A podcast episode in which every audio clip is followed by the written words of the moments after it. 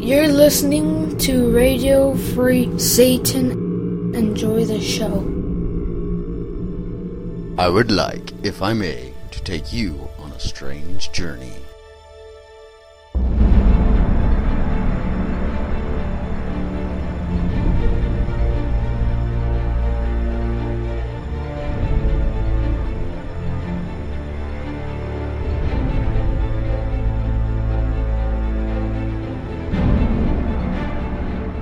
Welcome to Nine Cents.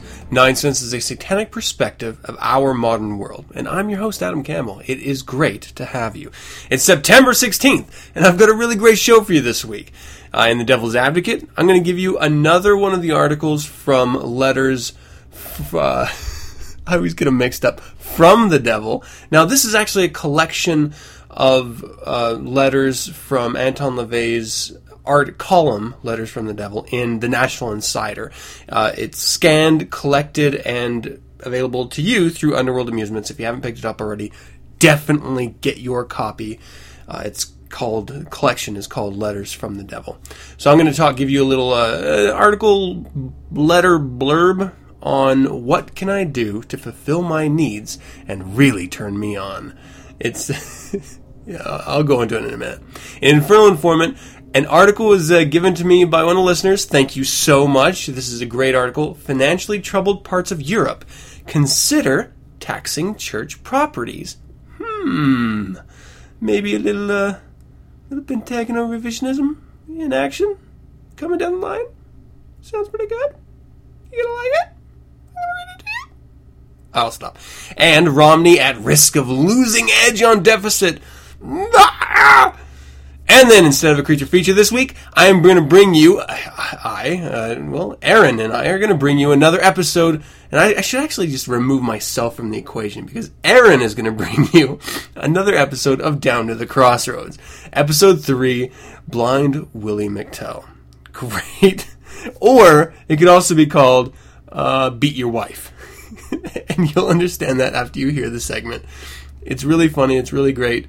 Uh, another collection of wonderful songs. And, you know, one of the things that we do with this down to the down to the crossroads, we're continually trying to find a better way of both being able to hear the songs that we're talking about and record it at the best audio quality we can.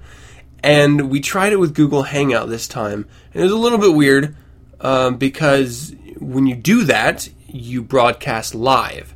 So we actually had like two people listening in, and then it went down to one person listening in to the Google Live, which actually broadcasts on the YouTube channel for Nine Cents Podcast. And we didn't really plan on having anyone listening in, and so you heard the unedited version of giggling and laughing about spousal abuse, which really isn't funny at all but uh, we were caught up in the moment. So anyway, it was a great segment recorded, and uh, we're going to bring that to you this week, closing out the episode. But before we start the episode, once again, I want to talk about the Greater Magic episode that's coming up next month in October. This is uh, an amazing, amazing thing I do every year. I, and Greater Magic is one of those topics that, you know, there's these sort of uh, lines in the sand that are drawn for for uh, psychology and its implications uh, and practical applications with lesser magic. Uh, greater magic is a little bit different. It's sort of an entirely gray area. So, individual interpretation, individual ways of approaching it, uh, perspectives on greater magic, it's always a little bit different. And this year, I'm going to give you some satanic witches perspectives and I want you to be a part of this episode. What I'd like you to do is email info at 9centspodcast.com any questions you have about magic. Do you actually believe that greater magic is something that exists? Or is it all just psychodrama? Send your questions in. If by chance you have any that are geared toward females, all the better. If not, not a big deal. Greater magic is one of those things that it's I'm actually going to turn down my mic here as I'm talking. I don't know why it keeps going up. Uh, greater magic is one of those things where it doesn't really matter that much whether you're a male or female on the surface. the way you approach it might be somewhat different. And so, if you want to uh, hear a specific opinion, now's your chance. Email info at 9centspodcast.com. Once again, all your questions for next month. If you don't email them, you're not going to get on the episode and you're not going to be a part of history. So, uh, you know, be a part of history. Why wouldn't you want to? And today, I, I alluded to it last week. This new project I'm working on. Today we recorded the first episode, and I said we. Well, I'm not going to do any name dropping quite yet. It's in the mail though. And what we did was recorded the very, very, very first episode of Nine Cents Presents Satanists on Satanic Cinema. Yeah, that's a lot of sisses. uh, but it was a lot of fun, and I'm hoping to have it out to you in you know a week, two weeks ish. So it's it's coming, and I'm really excited. Once the episode is sort of packaged and formally available, then I'll announce the movie we watched, the people that were involved, and I'll give you all of the details. But for now, the website's in development, so I'm not going to spread that around. Though, if you're clever, you'll figure it out. Um, the social networking pages are sort of skeleton created right now. Uh, and this is not going to be a free thing. I mean, it, the first episode, we're to, you know, give you a little dip in the water. It's to be uh, really cheap. Really cheap. I mean, really cheap. But it is something that I think is two hours of fantastic content that, uh, you know, that's worth a little something. And I mean little. what I'm saying is it's not expensive. And I want to make sure that everyone who wants to get in on this can get in on it and hear it and enjoy it. And so the price point's very low. It's very funny. It's a little bit educational. And it's something that hasn't been done quite like this, though there are similar things that are done like it. Uh, so, you know, I'm going to start stop talking in abstracts here and, and kind of move on. But just know that it is coming and it's coming very soon, and I'm very excited about it. And I've got a lot of really great episodes lined up for it too. So uh, stay stay tuned for that one. All right, so let's talk about Old Nick Magazine really quick. Old Nick Magazine, the gentleman's magazine, the allure, the hint, the the tease of the woman. That's right. OldNickMagazine.com. You can get your print copy or your digital copy for all of your digital devices out there, of which there are a billion and three. That's all I counted. And uh, you know what? If you want to get some good editorial content, well, Old Nick Magazine is the magazine for you. And it's it's it's really built with counterculture in really in mind. It's it's not for everyone. It's for us. And that's important. All right, and also, so oldnickmagazine.com, go check them out. Also, I want to do a correction. Last Devil's Advocate, I caught myself. I was listening to the episode after I ran it and, and posted it. And this is something I do from time to time, every single week where I listen to my stammering and yammering and yapping, and I think, okay, I have to figure out a way to curtail this, uh, to rein it in. And then I heard something that I knew was incorrect, and I'm not sure why I said it, but I did. And it was the article of Might is Not Always Right by Magister Nemo, and I said that it was in the Cloven Hoof. Well, it's actually in the Black Flame, uh, not the Cloven Hoof. And I said two or three times or something like that and I corrected myself on social networking sites, but I know not all of you follow Nine Cents on social networking sites, so I wanted to make sure to say it here too.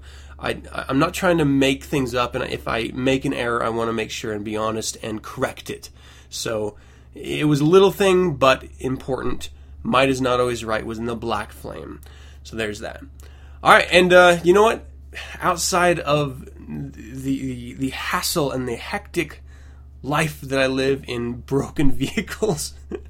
I'm not going to go into anything else. We're just going to dive right into the show. So let's go ahead and start with the Devil's Advocate. This is going to be a lot of fun.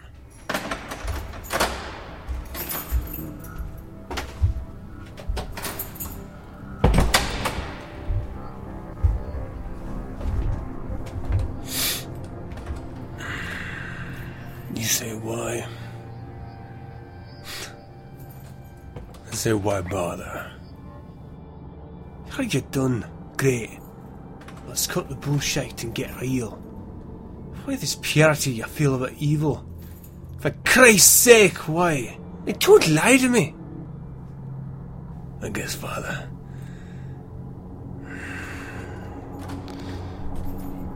You gotta feel that old nick in your soul, it becomes clear. Like it did for me the first time. That's when I realized my one true calling in life. And what's that? Shit, man. I'm a born devil's advocate. Welcome to the Devil's Advocate. I'm a Satanist. I'm a member of the Church of Satan. But I do not speak for the Church of Satan. That is all. Okay, so I'm going to start this off. This is from the National Insider, the collection that Underworld Amusements put out called Letters from the Devil. Go pick it up at underworldamusements.com. And I'm going to read you the letter to Anton LaVey, and then I'm going to touch on what he said and just sort of elaborate a little bit um, in my own opinion here. But I, I, think this is a lot of fun. It's really great. Partially because of the poor style of writing. Dear Dr. LaVey, I've just read your column and I'm very interested in any more information you can give me. First, I'll give you my questions. What can I do to fulfill my needs and really turn me on? Yeah, she actually wrote that. There's no man in my life right now. Is it wrong or bad for me to massage my breast or want to put something in me or to stimulate my cervix? Can you tell me what is oral intercourse? I, w- I would like to learn more about witchcraft. Is there any groups in Kansas City or nearby that I can join? I'm not a virgin. I have had sexual intercourse about four times. I loved every minute. I know I have another chance. If I had another chance, I'd go to bed with him if I really did like him, and we both wanted a piece. it's the devil in me. Uh, she goes on for a little bit. So immediately, Anton in his uh, great humor says, okay, well, if you're 11, it's understandable you don't know anything about um, sexual intercourse. If you're 40, egads. what is wrong with you? Um, and then he, he just sort of, you know, lets her know that this is something that all young men, and I think I might have talked about this before, all young men have to understand that there is no one way to please a woman. There may not be 10 ways and it is up to the woman to be able to tell you what is good and what is bad. And you have to pick up on like verbal clues and body language clues, but only the individual knows what is good or bad for them, sexually speaking. And he, he certainly brings that up to her. And he's like, look, if, if you want, if you don't even know what turns you on, if you don't know what you like, you're going to be a horrible witch. Uh, you know, you need to understand sexuality before you can even approach the idea of um, becoming a practicing witch or, or a successful witch. And if you've ever dived into the satanic witch or the complete witch, then you understand exactly what he's talking about. You have to understand yourself before you can understand how to please other people uh, through yourself and through your actions. It's really great.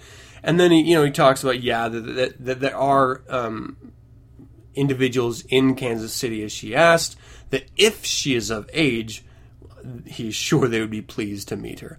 And that's something that I think is really, really important because he playfully touched on the idea that, you know, if she was only 11, then it would be understandable that she's so ignorant about herself. But he's not speaking to an 11 year old. He's speaking to a grown woman and letting them know that unless you're an adult, you cannot make these decisions about sexuality uh, for yourself or understand them. And okay, I didn't mean to say for yourself, but you, you just can't understand what it what it is and what your body means because you're really not mature enough emotionally and uh, intellectually you know, sexuality is a very complex thing that affects people really differently. And we all have to sort of take that journey on our own. I mean, you got that's that's why you end up with people who really like, I don't know, Snoopy outfits, and you end up with people who just you know are, are happy with uh, you know missionary loving. You know, so it, it's very much depending on you know the weird stuff that happened to you when you were raised, you know, just life experiences is what I'm saying, and uh, your own little proclivities, your your little fetishes, whatever they are, but it cannot be answered, and there is never anything wrong with you exploring yourself in order to find out what you like and what you don't like. I mean, how else are you going to find? You just have to hope that uh, a partner is going to just stumble upon it. And I'm sure that happens, and I'm sure you can uncover some things that you wouldn't have discovered on your own that way. And there's nothing wrong with that either. But you have to be able to, uh, you know, uh, know yourself before you can expect someone else to know how to please you. And that's really what I want to speak to, and that's partially what he talked to, um, spoke to in this article. Certainly check out Letters from the Devil. Uh, it, it's an it's an amazing collection of articles, and uh, it never disappoints. It's always a lot of fun. All right, so that's going to do it for uh, the Devil's Advocate. Let's go ahead and jump into Infernal Informant. Listen up, listen up. Hey, out there. Good news. There's no devil. Bad news. Else there's no heaven. There's nothing to see. I'm your fellow informant. Okay, so this first article is from the Washington Post. Financially troubled parts of Europe consider taxing church properties by Adrian Yunyung Cha. I think I said that right, September 13. Cash strapped officials in Europe are looking for a way to ease their financial burden by appending centuries of tradition and seeking to tap one of the last untouched sources of wealth the Catholic Church. Here, here, let me just start by saying, yes, that is right. If you want to make some money, that is a good place to start. An amazing place to start. They've been making so much for so long. Thousands of public officials who have seen the financial crisis hit their budgets are chipping away the various tax breaks and privileges the church has enjoyed for centuries. But the church is facing its own money troubles. Offerings from parishioners have nosedived for obvious reasons, and it has been accused of using shady bank accounts and hiding suspect transactions. Gasp! The Catholic Church doing something unethical? I would never have thought of this. Now along come officials like uh, Ricardo Rubio. Rubio, a city council member in Alcala, is leading an effort to impose a tax on all church property used for non-religious purposes. The financial impact on the Catholic Church could be devastating. As one of the largest landowners in Spain, with holdings that include schools, homes, parks, sports fields, and restaurants, the church could owe up to 3 billion euros in taxes each year. We want to make a statement that the cost of the crisis should be borne equally by every person and institution, said Rubio, a 36 year old former accountant in his first term in office.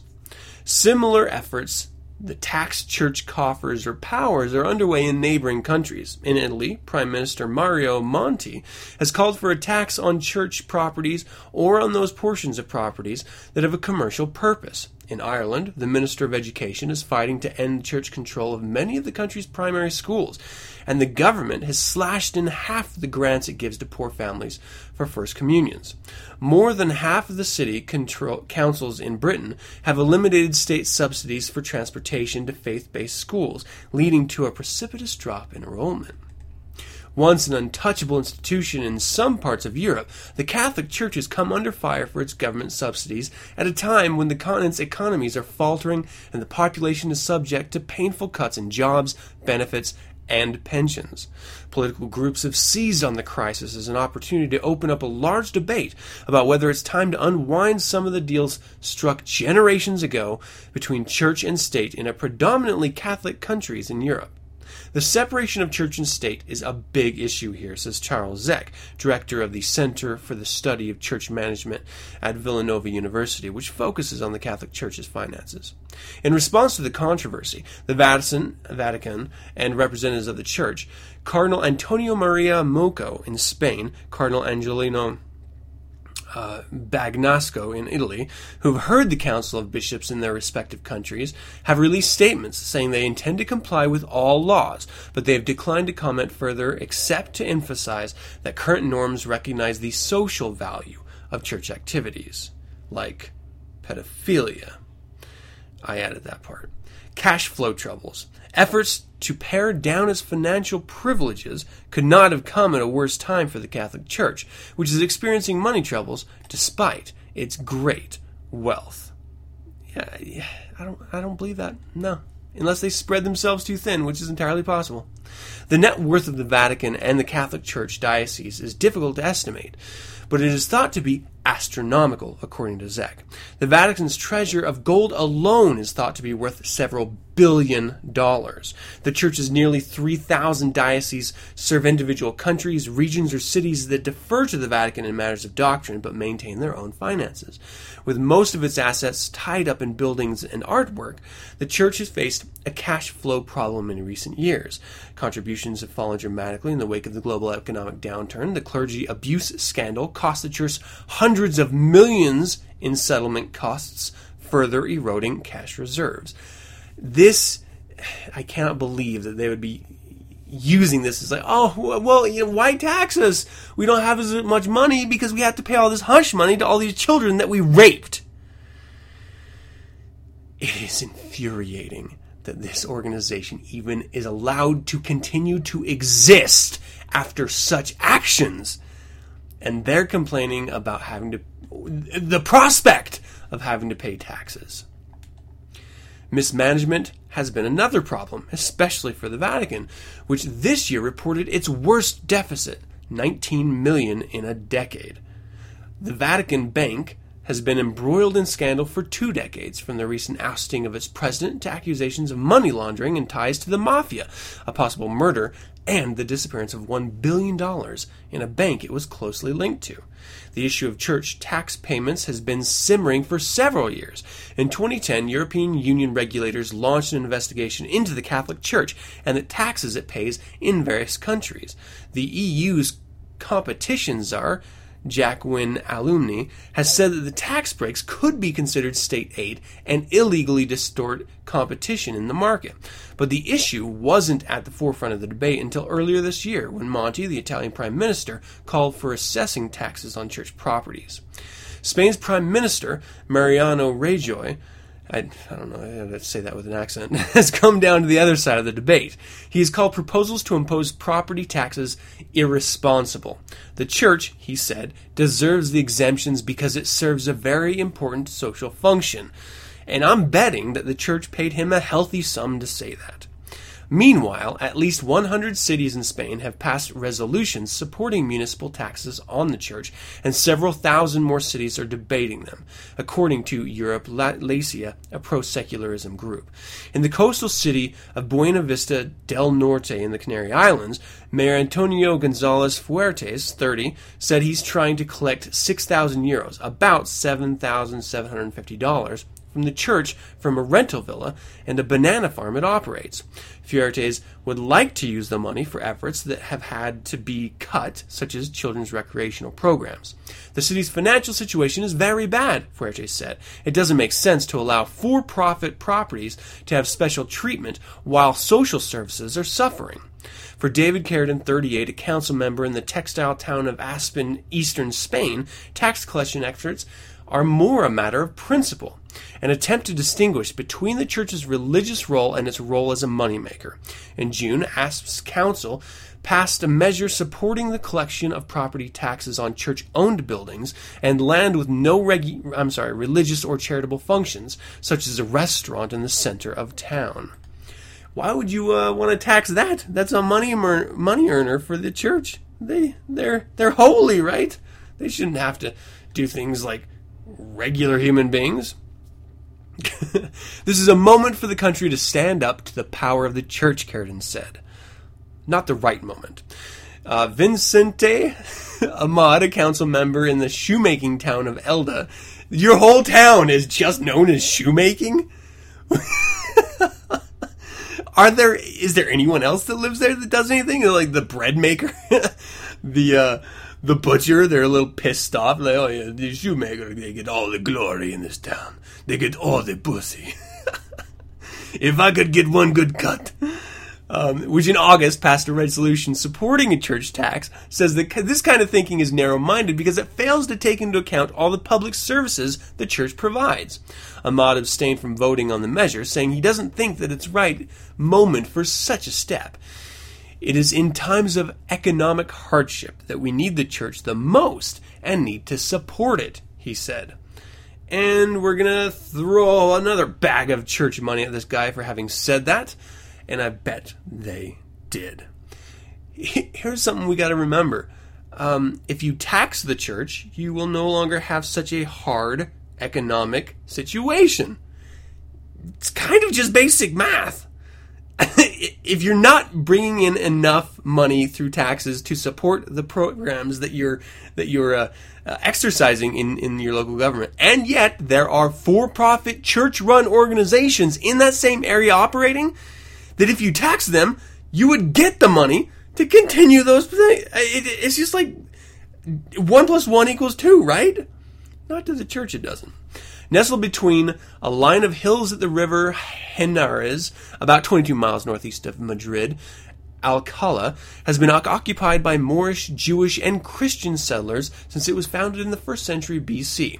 Famous for being the birthplace of Miguel de Cervantes and Catherine of Aragon, the city is one of the first Catholic church districts in Spain. The local government has long had close ties to the church. The local bishop lives in the majestic 13th century palace in the city's center, but in recent months, relations have become strained. The city is facing a budget shortfall of 33 million euros, nearly $43 million. There have been forced cutbacks in everything from security patrols to the number of streetlights that can be illuminated at night. In May, the City Council backed a proposal to collect municipal taxes from properties within its jurisdiction. The city of 203,000 is tallying which church properties would be effective and drawing up an estimated tax bill but holdings that could be affected include university dorms, a school, and even City Hall. One big challenge is determining which properties should be considered commercial, as many operate in a gray area. For example, Rubio asked, should a sweatshop that sells almond nougat and is run by nuns be considered a business? Rubio, who considered himself Catholic, said he doesn't see the proposal as a religious issue and believes all entities that enjoy special privileges, including political parties and unions, should be taxed. But efforts to collect the money have been blocked, and the debate has divided small Spanish towns. In Alcala and Aspe, the city councils were told by attorneys that three national laws, including one signed in 1979, allow the Catholic Church to operate in the country without paying property tax, and that would have to appeal to the national government to change the laws before handling local dioceses a bill. In Buena Vista del Norte, the tax collector refused to send the bill despite an order by the city council. Fuertes said that he is unfazed and that he is preparing to take the issue as far as the Supreme Court until the taxes are paid. We need to force the church to answer why it should continue to have these benefits while the rest of us suffer, he said. And let's just think of it in terms of a church. So if if they are as they propose to be a social benefiting organization, wouldn't it be a good social gesture to pay taxes like everyone else to help continue locally run government institutions? I mean, if you're going to operate in the area but sap funds from it, that's not very Christian. All right? But hey, it's the Catholic Church. They're not Christian. In fact, no Christian religion is Christian. And I think it's funny that they're focusing, I mean, it's obvious why they're focusing on the Catholic Church, but it's every other religion, every other organization that runs, uh, operates for profit businesses in an area should be taxed by that area, and those locals should reap the benefit of those taxes. It's really just basic stuff here. But no, they're holy. They're holy. Why should they? It's ridiculous. And uh, yeah, pentagonal revisionism. This is the second point. Number one, stratification. Number two, taxation of churches. There is no reason why an organization which has billions and billions of dollars wrapped up in real estate and art can't sell some of that off in order to, you know, I don't know, pay their taxes or not have a deficit. If you're sitting on some, on, why would you want to live in debt? This is what I don't understand. We have to understand that all these churches are just businesses. Don't live in debt. Stand on your own two feet. If the church can't do it, disband it, dissolve it, destroy it, because all it's doing is sapping the life out of everything in the communities that it resides. And that little tiny piece of hope that some of those pathetic human beings are getting out of praying to their gods, well, they can still get it by reading their fairy tale books all they want. But it shouldn't affect everyone else in those communities. And it is right now. Great article. Thank you for bringing it up, man. I do appreciate it. All right, the second one, also Washington Post. Um, actually, was the first one. And uh, Romney, a risk of losing edge on deficit. This is by Zachary A. Goldfarb, posted today. Voters have long favored President Obama over Mitt Romney for handling terrorism and advancing, advancing the interests of the middle class. Romney, however, has consistently enjoyed a wide advantage on only one issue the nation's gaping budget deficit. But now, the Republican president nominee, who's tried to bolster his deficit credentials by picking budget hawk Republican Representative Paul Ryan as his running mate, is at a significant risk of losing the edge on the policy area that voters have trusted him most on. It's an issue that dominated the political debate last year and will again immediately after the election. Two recent national polls show a narrow gap between Romney and Obama on the deficit. Romney seems to have lost his advantage after weeks of being pilloried by Democrats for his policies, which they claim would cut taxes on the rich, raise taxes on the middle class, and cost seniors more for health care. Conservatives and independent analysis, meanwhile, have been increasingly questioning whether Romney's proposals are detailed enough to justify their claims. The cumulative effect seems to be taking a toll on Romney's reputation as someone who would fill the nation's debt burden. Or, I'm sorry, fix. Just as voters are beginning to pay close attention to the election, the fiscal problems of Europe are dominating the headlines, and the end of the year fiscal cliff, with a recession inducing series of tax hikes and spending cuts, comes into focus. Obama and Obama and Romney each claim to have a plan that will cut the debt by about 4 trillion over the next decade, which would be roughly enough to stabilize the size of the debt compared with the overall economy. To close the gap, Obama calls for tax hikes on the wealthiest, spending cuts, and modest changes to entitlements. Romney relies solely on spending reductions.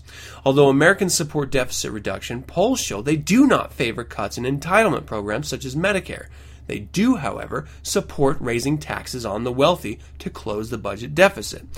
Even if they agree with the approach he wants to take to reduce the deficit, they don't believe he's going to follow through, says Jonathan Burks, deputy policy director of Romney's campaign.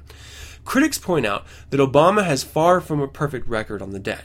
The country added about $4 trillion to its debt during Obama's term, in part because of the recession, and he failed to live up to his promise to half the deficit.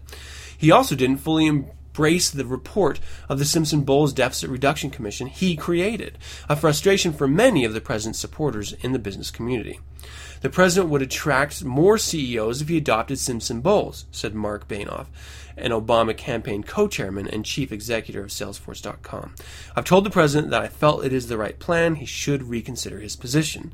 President last summer sought and failed to strike a grand bargain to trim four trillion from the federal debt in negotiations, an achievement that his political advisors have said would have provided a major boon on his reelection campaign. And I want to say he sought and failed to do it. So it's not like he's been sitting on his ass over the issue. He tried to get changes to happen, but Republicans will not let it happen. It's just something we have to live with in this Tea Party world that political uh, Republicans are sort of handicapped by. Romney has tried to capitalize on Obama's weakness, largely embracing the House Republicans' aggressive plan to cut spending and citing his record as a businessman who knows how to balance a budget. For much of the year, the strategy seemed to work. The former Massachusetts governor enjoyed leads of 8 to 17 percentage points over Obama in Washington Post ABC News polls on the deficit issue. It's all about you don't spend more than you make, said Dennis Miller, 62, a retired educator and undecided voter in Loveland, Colorado. On the deficit, Romney has my support because he has a more of a business background and understands budgets and understands business. And I trust his instinct in the area more than I do Obama's. But now Romney's advantage is slipping. In the most recent post ABC poll conducted after the conventions, the difference on trust to handle the deficit narrowed to 47% for Romney and 44% for Obama, within the poll's margin of error. A CNN poll conducted during the convention had a similar finding. Several factors seem to be behind Romney's losing ground. Democrats have lampooned him for policies that he said would raise costs for seniors seeking health care. And they say that he doesn't or hasn't been forthright about how his proposal to cut tax rates for the wealthy would either require high tax revenue from the middle class or add to the deficit. Analysis for, by nonpartisan groups such as the Kaiser Family Foundation and the Tax Policy Center have bolstered these claims. I don't think he's taken seriously the challenges that the country faces in figuring what he wants to do. He thinks he can be all things to all people, says James Kvaal, the Obama campaign policy director. He thinks he can simultaneously appeal to people who want a tax cut and appeal to people who are budget hawks. Romney has said he would reduce tax rates to spur economic growth and completely make up for what lost revenue by eliminating deductions. He's repeatedly refused, however, to list which deductions he would strike, leaving many analysis I'm sorry, analysts to say that what he proposes is a mathematical stretch, if not an impossibility. Romney also faces criticism from leading light of the Republican Party and prominent conservative politicians sorry, publications, such as the Wall Street Journal editorial page for his policy vagueness. The assertion that you are more competent than President Obama strikes many people as merely that, an assertion. It would be more supportive by your speaking in more detail about a range of financial issues, conservative commentator Peter Hansen wrote last week in the Weekly Standard. Alan D. Viard, an economist at the Conservative American Enterprise Institute, said Romney has muddied his message in recent weeks.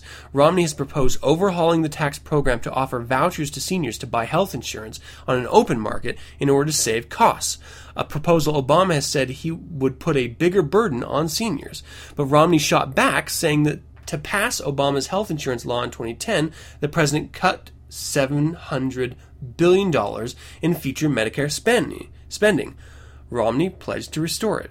To see a Republican ticket advocating increasing the deficit by increasing spending on an entitlement that's not something you want to see, Viard said.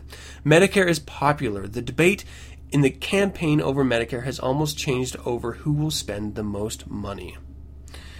All right, so in order to in order to um, reduce the amount of money that's wasted in Medicare, they cut uh, illegitimate funding up to $700 billion. Obama did.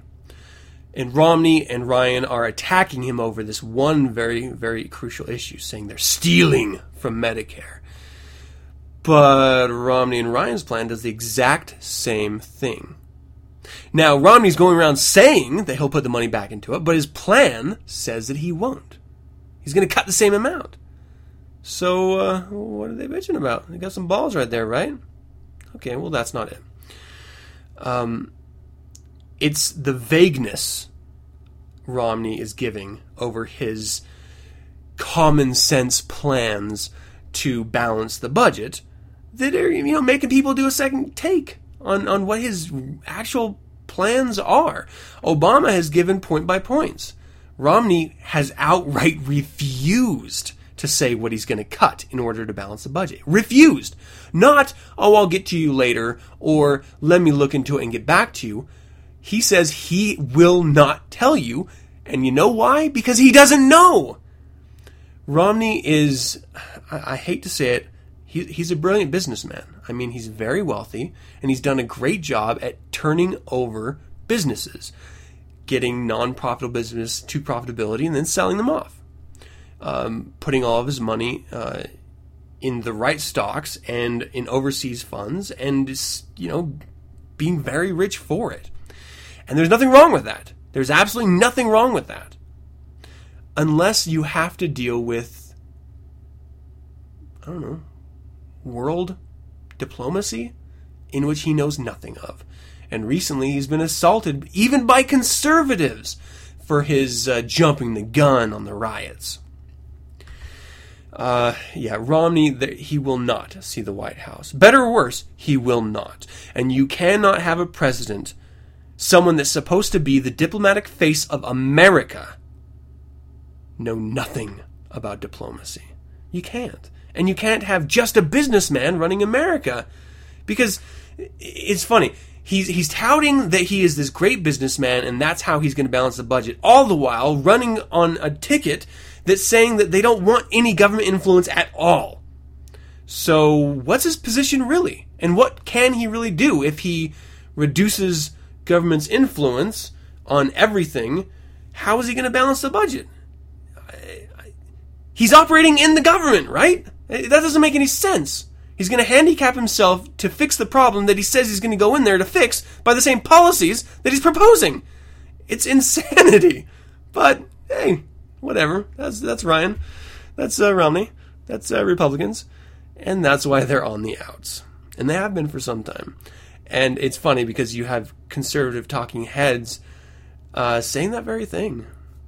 That if Romney was uh, to keep flapping his gums without being in, put in check, then uh, the Republican Party could be going the way of the dodo. I don't think that'll ever happen, of course, but it does mean that it's going to be another four years of a Democrat and maybe another eight or more because of these asinine, extreme right stances that the Tea Party is forcing the Republican Party to take. It's really sad, and, and it's. I mean, it's not good for the country economically, but it also, I mean, intellectually, it's bad. Uh, anyway, that's going to do it for the Infernal Informant. Let's go ahead and move on to Creature Feature. And actually, no, I'm lying. It's not Creature Feature. It's Down at the Crossroads. Hells yes. Ah, there you will. Sure you won't stay out in this blackout? Sure is dark tonight. Thank you for the ride, sir. I think I'll be fine. Suit yourself.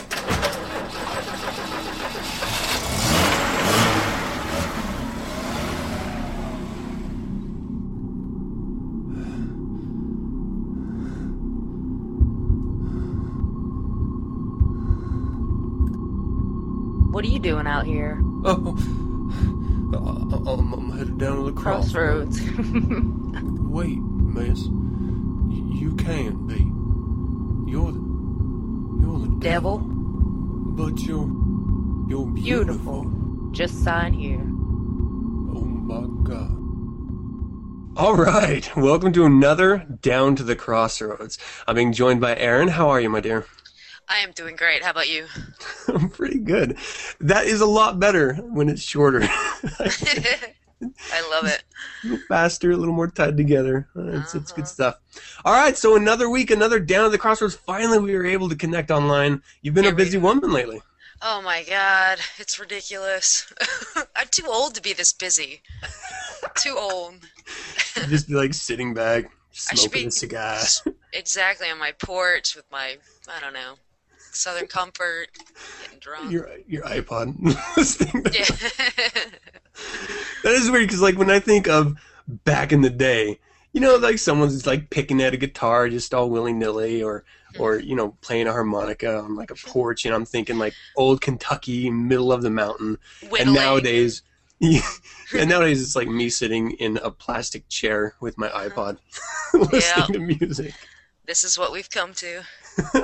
i don't know if that's much better anyway uh, let's talk about down the crossroads what do you have for us this week All right, I've got some songs. I've only got a couple this time, but uh, they're good ones. And it's Blind Willie McTell. He's an old Southern blues guy, of course. What else would I have for you? Mhm. Um, he's not from the Mississippi Delta. He's from Atlanta, but he plays the country blues like he was from the Delta. Um, what can I tell you about him? He grew up in Atlanta, like I said, and he was a street performer. He's blind, blind from either birth or childhood. They don't know, you know. Nobody kept track of that kind of thing back then. But he was unusual, or maybe not so unusual, but he played the 12 string guitar, and uh, which gave him, you know, he he's, he tells it he started playing because when you're playing on the streets of Atlanta, it's loud. You know, there's a lot of people around. So he's got this 12 string guitar, which is really loud, much louder than a six string. It's per, you know, it's percussive, and you know, he really hammered away at it. And um, but the interesting thing about Blind Willie McTell is that he he was highly religious, but he also he wrote these songs that intertwined like sex and violence and religion in a way that I can't I can't find another artist that was quite as uh, brutal and yet at the same time maintaining his very strict religious background. He actually ended up being, you know, becoming um I forget a Baptist preacher. I'm not sure, a, a deacon of some kind in the Mount Zion. Oh, Baptist, yeah, Mount Zion Baptist Church, and uh, he was a deacon. He was, you know, used the Braille Bible since he was blind, of course, but um, highly religious. I know it's crazy, and he. Wait till you hear these songs; it's gonna blow your mind. Like, and you know, I'm 35 years old, and I've been listening to these songs for 20 years, and it is. It wasn't until pretty recently that I actually listened to the lyrics of these songs and realized what a absolute lunatic this guy is. I mean, he's just. Well, let's play the first one, and we'll, Well, hold on. Before it. you do, I, Yeah, yeah. I'm, I'm still stuck on this whole Braille Bible thing. Oh, Like, how is that even possible? Like, okay, so if, if we can look at like the history of the Bible, there's Mm-hmm. parts in it that, that were Greek original. I mean, it was it was Mm-hmm. really sort of constructed as a, a solid tome by Emperor Constantine in 325 AD, around that time at the Council Mm-hmm. of Nicaea, and with all the translations. Mhm. Uh, how how would Braille hold up? I would like to take even the King James version.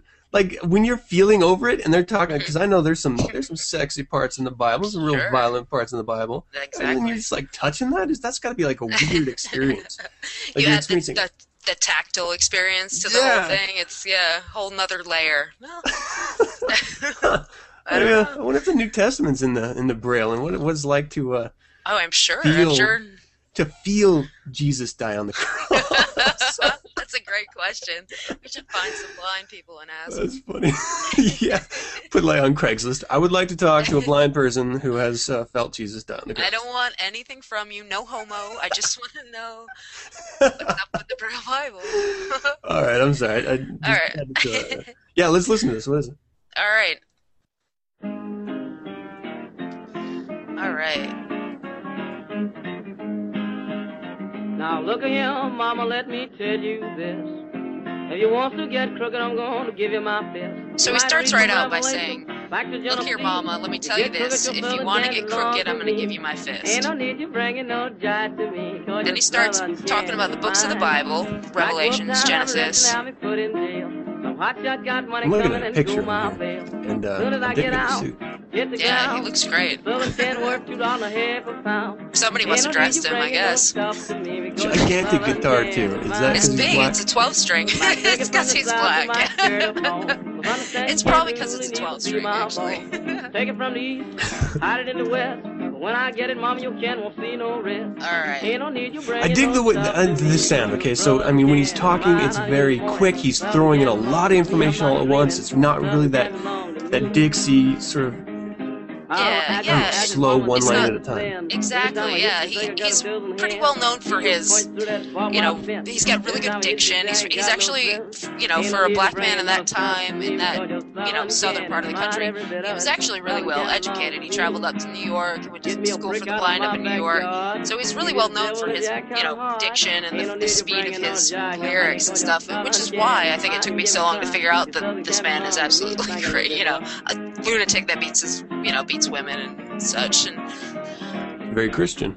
well, yeah, yeah, he sticks to it. There's one line in there, I think we passed it, but he says, uh, he's, it's a great line. He says, every time I hit you, hit you, you'll think I have a dozen hands. Such a great line, like, coming at you from every angle. deathbed sick as and graveyard bound. But then, the, you know, the great part at this point, he's talking about, um, he says you might be deathbed sick and graveyard bound, but I'll make your can moan like a hound. So he moves sort of seamlessly from the violence right into the sex, because it's clearly, because you know, the Southern Ah, same can, you know, oh yeah, well for some people. But obviously, the Southern can that he's talking about is this woman's ass, you know, can. Nice. Call her that. But yeah, so it's right there in the song title. You should know what you're in for at this point. But you know, yeah, so what I love about the song is that he does. He just moves so seamlessly from like punching this woman in the face and knocking her teeth down her throat to you know spanking her ass. And he says at one point, every time I hit it, you'll holler. You know, oh god, oh god. I'm gonna shut up for a second because this is really It's a great song. Jump like a frog, but every time I hit it, you're gonna holler, got that hoe. Ain't no need you bringing no jive. Got that hoe. You get me talking, Southern can't belong to me, and I play it a little bit and whoop it. Oh, shit, I'll play that thing, boy. Southern can belong to me. Ah, isn't that great? That was awesome. Okay, All right, so wasn't that great? yeah, I, I loved the pace that he was singing in that Yeah. tune, I, and I really I have to appreciate the message because there was a time when I mean we laugh about it now, like oh how how ridiculous, how hip, Mhm. hypocritical that would be actually, but there, No, there was a no, time when it was mhm. okay. It Yeah, was back all then that was- to dominate your women. Sure, you were.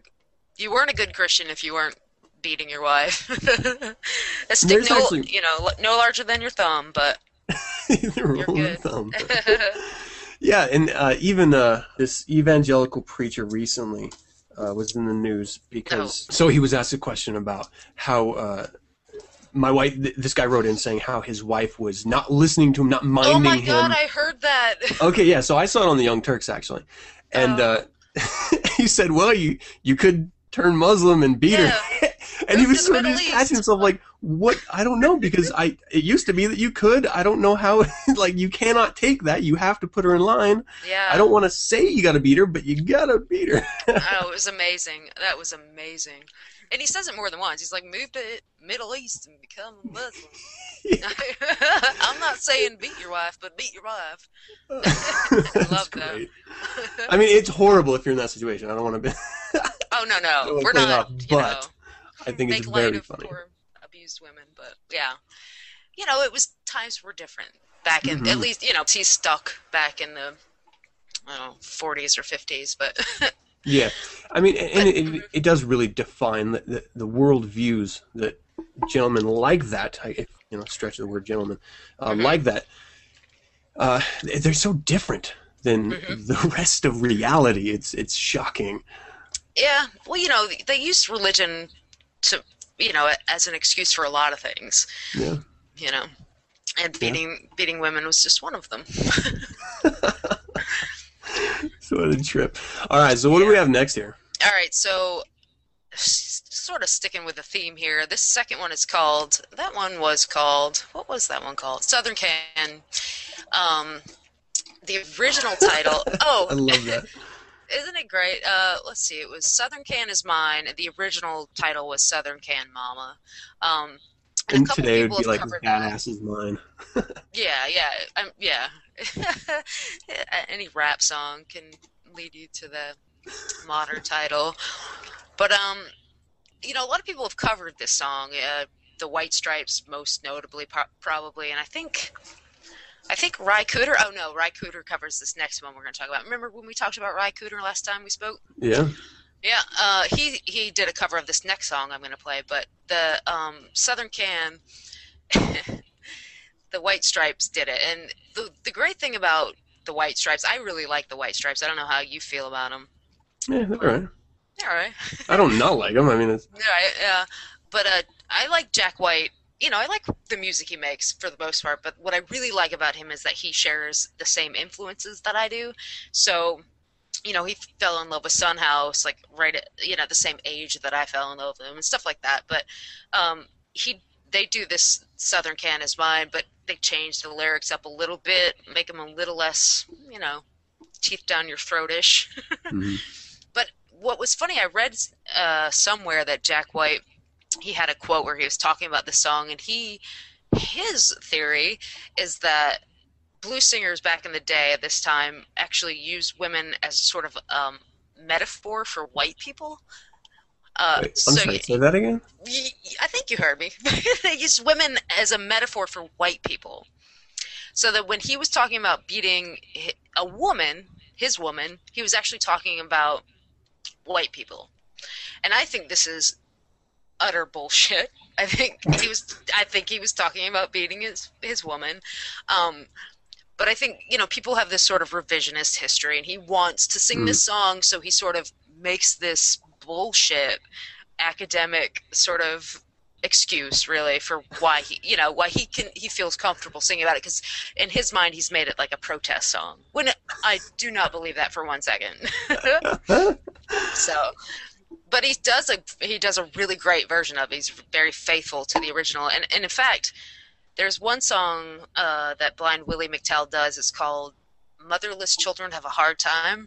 And if you listen to that you might be able to if you like squint your eyes and tilt your head it, it it almost sounds exactly like Jack White. So you can kind of tell where Jack White got his singing style from. His his singing style is very blind Willie McTell. Oh wow. So uh, yeah he's a huge he was a huge influence um, Bob Dylan has a song about it's called Blind Willie McTell he's you know he's hugely in, influential but n- not enough people know about him so that's why I'm talking about him Yeah, let's bring him back. all right, well, let's start the other song. This one, it's called "Married Man's a Fool." I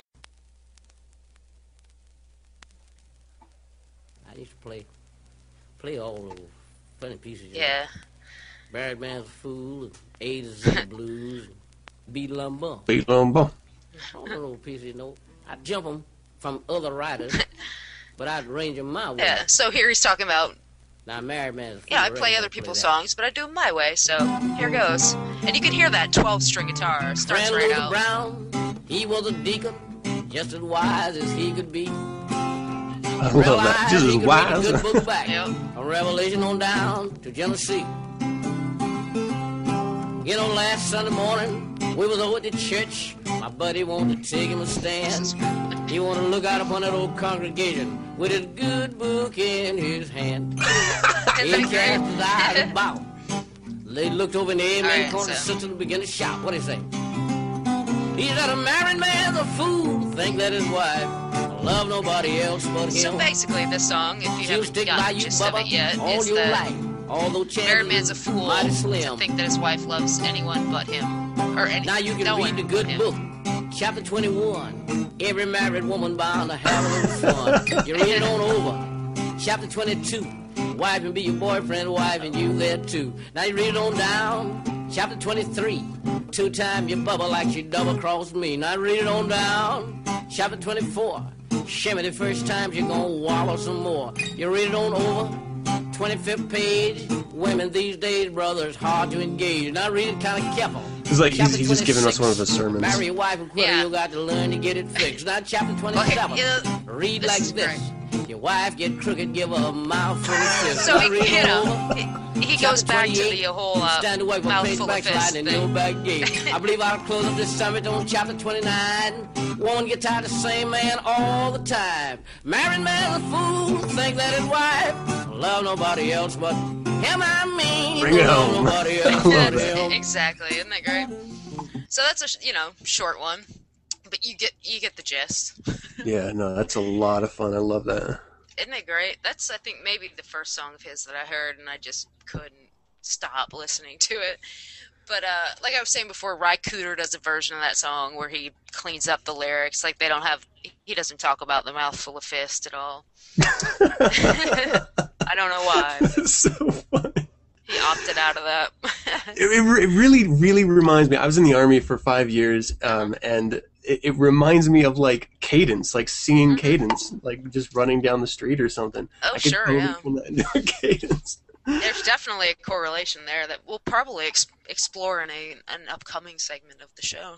Oh, very cool. Well, since we don't have a third one, we are going to end up cutting this a little bit short. Um, but that I think uh, I think that was a very very fun uh, episode of Down to the Crossroads. Thank you so much. Yeah, yeah. I would encourage all your listeners to go check out Blind Willie McTell because he's got a lot to offer the world. That's great. Yes, and and it really could be summed up as uh, you know it's all right. It's okay if you want to beat your wife. Yeah, give- man. Just read the Give her a mouthful of fists. Yeah, man. Only if she gets crooked. I mean, if she's a good woman, then you don't have to beat her to death. But, If she gives you that can when you want it. yeah, exactly. Women, it's not that hard. You don't like getting punched in the mouth, and you know what you have to do. Terrible. it reminds me. Oh my gosh, I've, I've talked about this like probably ad nauseum in- on the show, but I don't even know. She was a girlfriend of my my actual real Oh. father, so yeah, they it's don't not. count. But she she told my wife when we first met her, she was like, Uh. "You need to you need to understand." She's from uh, Illinois. Awesome. That uh, if you don't give loving to your man, somebody else will. It's like you know what? Okay, I'm I'm very happy that you said that. I think most women know that, if not by you know experience, then just by hearsay. yeah, I, I good don't think many of them like to hear it though, or like to believe it. No, no. But that's why, yeah, she's a good woman. Some women need to be reminded. That's all. Yeah, and and so that we don't sound like total assholes, it goes the other way too. Exactly what I was about to say. And- just like uh, he actually said, it's not a shock that your your woman loves other men too. That's right. They can have fun too. It's the All right, answer well- to everything. If you want to follow Chelsea online, Chelsea, Well, Erin well. online, go, go to Twitter, Chelsea Girl 19 and uh, you know what? Every month she's on Nine Cents, giving us another down at the crossroads. Thank you guys I'm- so much. I am so excited for next times. I've already got Uh-huh. it planned out. It's gonna be awesome. Oh, nice, and that's gonna be October. Yeah. Yeah. Hells yes. All right. Well, until All right. then, thank you so much for joining me, Hell Satan. The hell, Satan. And that is going to do it for another show. I hope you enjoyed it. I would love to hear from you. Visit the website 9centspodcast.com and send your correspondence to info at 9centspodcast.com. Let me know of any suggestions, critiques, corrections, or general comments you might have. And did you know you can purchase official 9 Cents Podcast clothing and accessories through Aspe Apparel? That is right, aspapparel.com. You can visit the 9centspodcast.com website and click on the link titled Apparel, or visit Aspe Apparel and browse their fine selection of original and officially licensed designs. Support the show, make a personal statement without saying a word, or get a gift for this coming Saturnalia, or whatever other holiday you choose to celebrate. 9 Cents Clothing by Aspe Apparel, a match made in hell. That was my commercial. All right, you can visit the SatanNet, Facebook, Google Twitter, or MySpace page for 9 cents and get updated on weekly topics. Listen to the show at radiofreesatan.com or download the show Monday nights via my RSS feed found at 9centspodcast.com. We're also now on Last.fm and YouTube. You can subscribe to 9 Cents via iTunes by searching 9 Cents and don't forget to leave a rating and or comment. If you would like to learn more about the Church of Satan, visit churchofsatan.com. And if you'd like to hear other fine satanic voices, music, or personalities, visit radiofreesatan.com, an online streaming radio station. And once again, thank you for joining me. And as always, I'm your host, Adam Campbell. And until next week, no beating your wife. Hail Satan. Okay, only if she's out of line. Then you can